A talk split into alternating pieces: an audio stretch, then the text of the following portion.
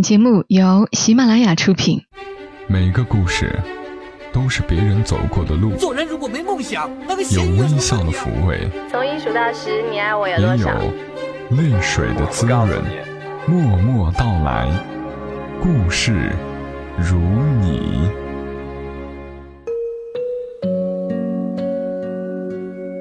默默到来，故事如你。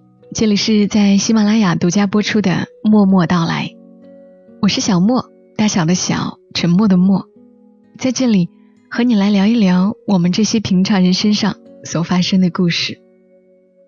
通过喜马拉雅收听节目的你，应该能通过播放页面看到一张照片，这是刚刚过去的中秋和国庆，我在常德老家拍的照片。照片上是我的女儿甜豆和我女儿的太奶奶。这是女儿出生后第一次回老家，所以我们多住了些日子，让他在家陪陪家里的老人，也让老人家高兴高兴。以前我没有这种体会，真的，一老一小互相逗乐，原来竟是如此幸福美好的画面。难怪咱们中国人这么在意四世同堂。我和帅毛毛目前觉得最遗憾的事情就是，我们俩的爷爷都没能看到我们成家，更没能看到他们的曾孙女。好在我们的奶奶和外婆还能看到，所以哪怕在老家住上十几天，对于我来说很不方便，带着小孩大包小包的，节目要提前录制，微店也不好打理。我依旧觉得，每年要在家里多住些日子。老人家能见到我们的机会，可能说没了就没了。因为奶奶不能够随时看到她的曾孙女，极为想念，所以还特意去买了个智能手机，装上了微信。我们给她发了很多甜豆的照片和视频。我们不在身边的时候，她可以拿出来看一看。自从手机的功能越来越强大以后，我们好像更多的时间。都是在埋头看手机，即便回家陪父母、陪爷爷奶奶，最终也没能安安静静的聊会儿天。同在一张沙发上的老人家看我们，好像局外人一样，心里难免会觉得凄凉。那既然不能选择放下手机，不如手把手的带领长辈，慢慢的融入到我们的生活中来，教他们玩智能机。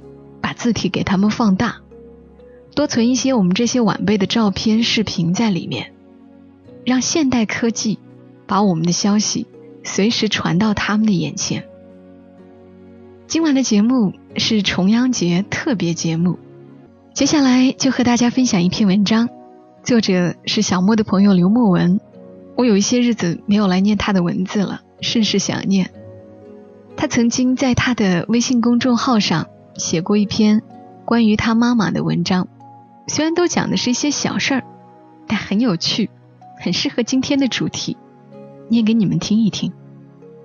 我的妈妈都是一些小事儿，作者刘墨文。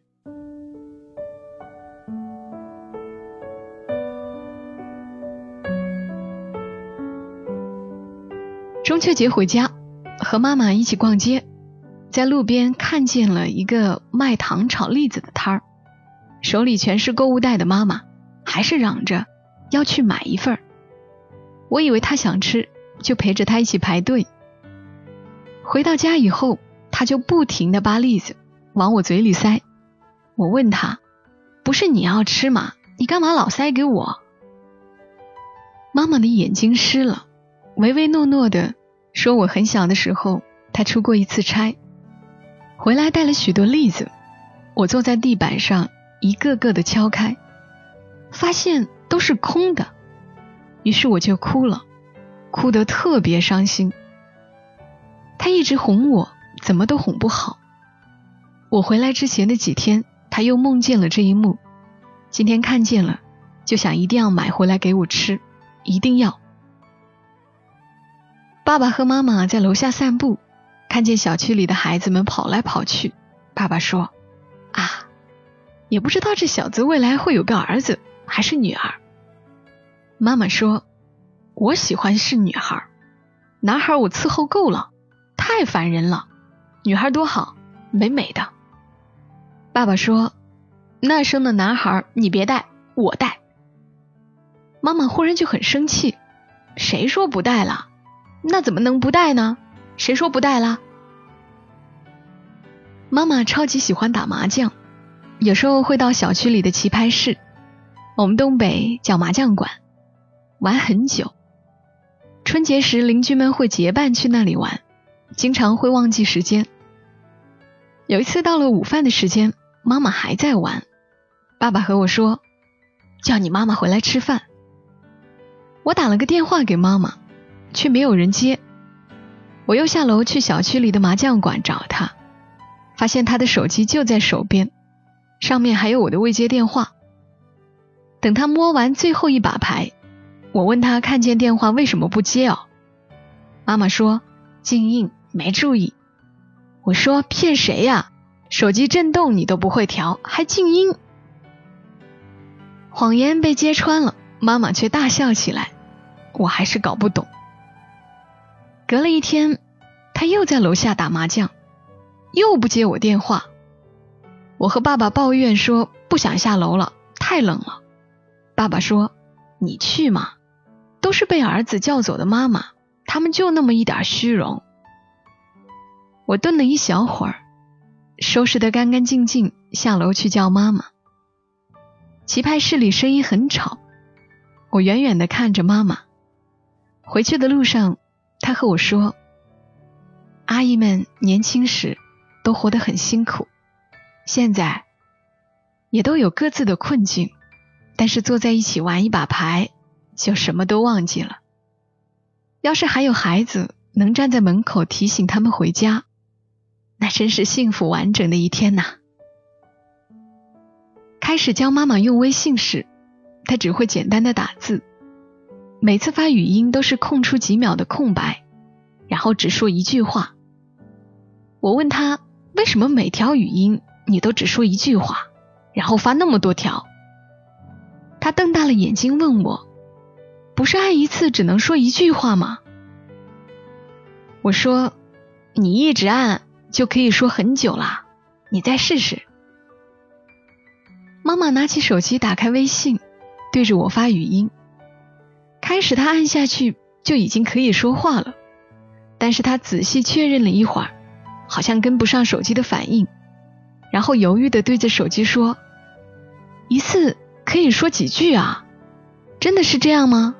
别骗我！”原来前面空出的那几秒，是妈妈衰老的时间。后来妈妈也教爸爸用微信，还给我们家建了个群，就我们仨儿。爸爸老是分不清群和私聊。经常说窜，比如某次春节我回家，爸爸在我们家的群里发了一句：“儿子好像又变丑了。”妈妈紧接了一句：“好像有一点。”我看到回了一句：“下次说这事儿可以私聊。”后来爸爸终于烦了，问妈妈：“有事就打电话呗，用这个干嘛呢？”妈妈一脸蔑视的说。你傻，会了这个，你就能离你儿子近点了。小的时候和爸爸学会了不注意听妈妈讲话的坏习惯，具体表现在我和爸爸看球时，妈妈在厨房做好饭叫我们，却没有人应她，于是妈妈就飞进来两个拖鞋，我和爸爸就一人抱着一只拖鞋，脸还对着电视，慢慢往外走。长大一点后，在家里玩电脑游戏，妈妈叫我吃饭时，几乎又被忽略掉。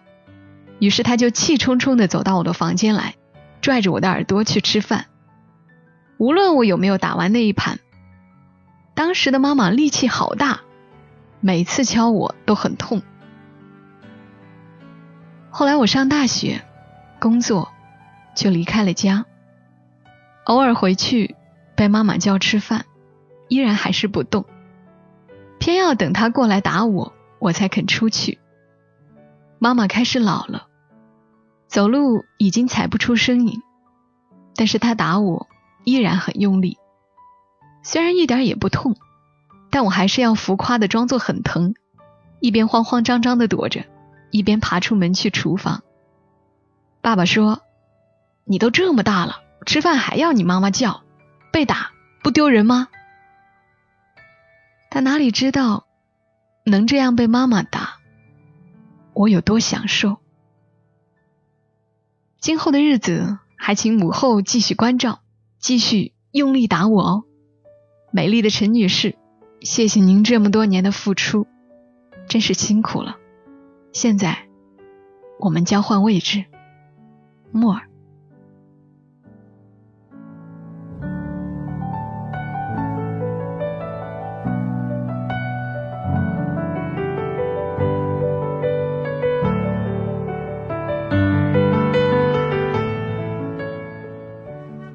的文字来自于作者刘墨文。他善于发现生活中那些细小的感动，他的妈妈被他描述的既生动又可爱。其实只要我们投入点时间，多和家人和长辈聚在一起，耐心一点，你会发现，即便他们老了，也依然很有趣。每个家庭其实都有很多有意思的事情，也欢迎你在节目下方和我们来聊一聊，和我们说一说发生在你们家那些有意思的故事。也可以向我们讲述一些你和你爷爷奶奶之间的故事。好啦，今晚的默默到来就陪伴你到这儿，愿你家庭幸福，父母安康。我们下期声音再会，小莫在长沙跟你说晚安。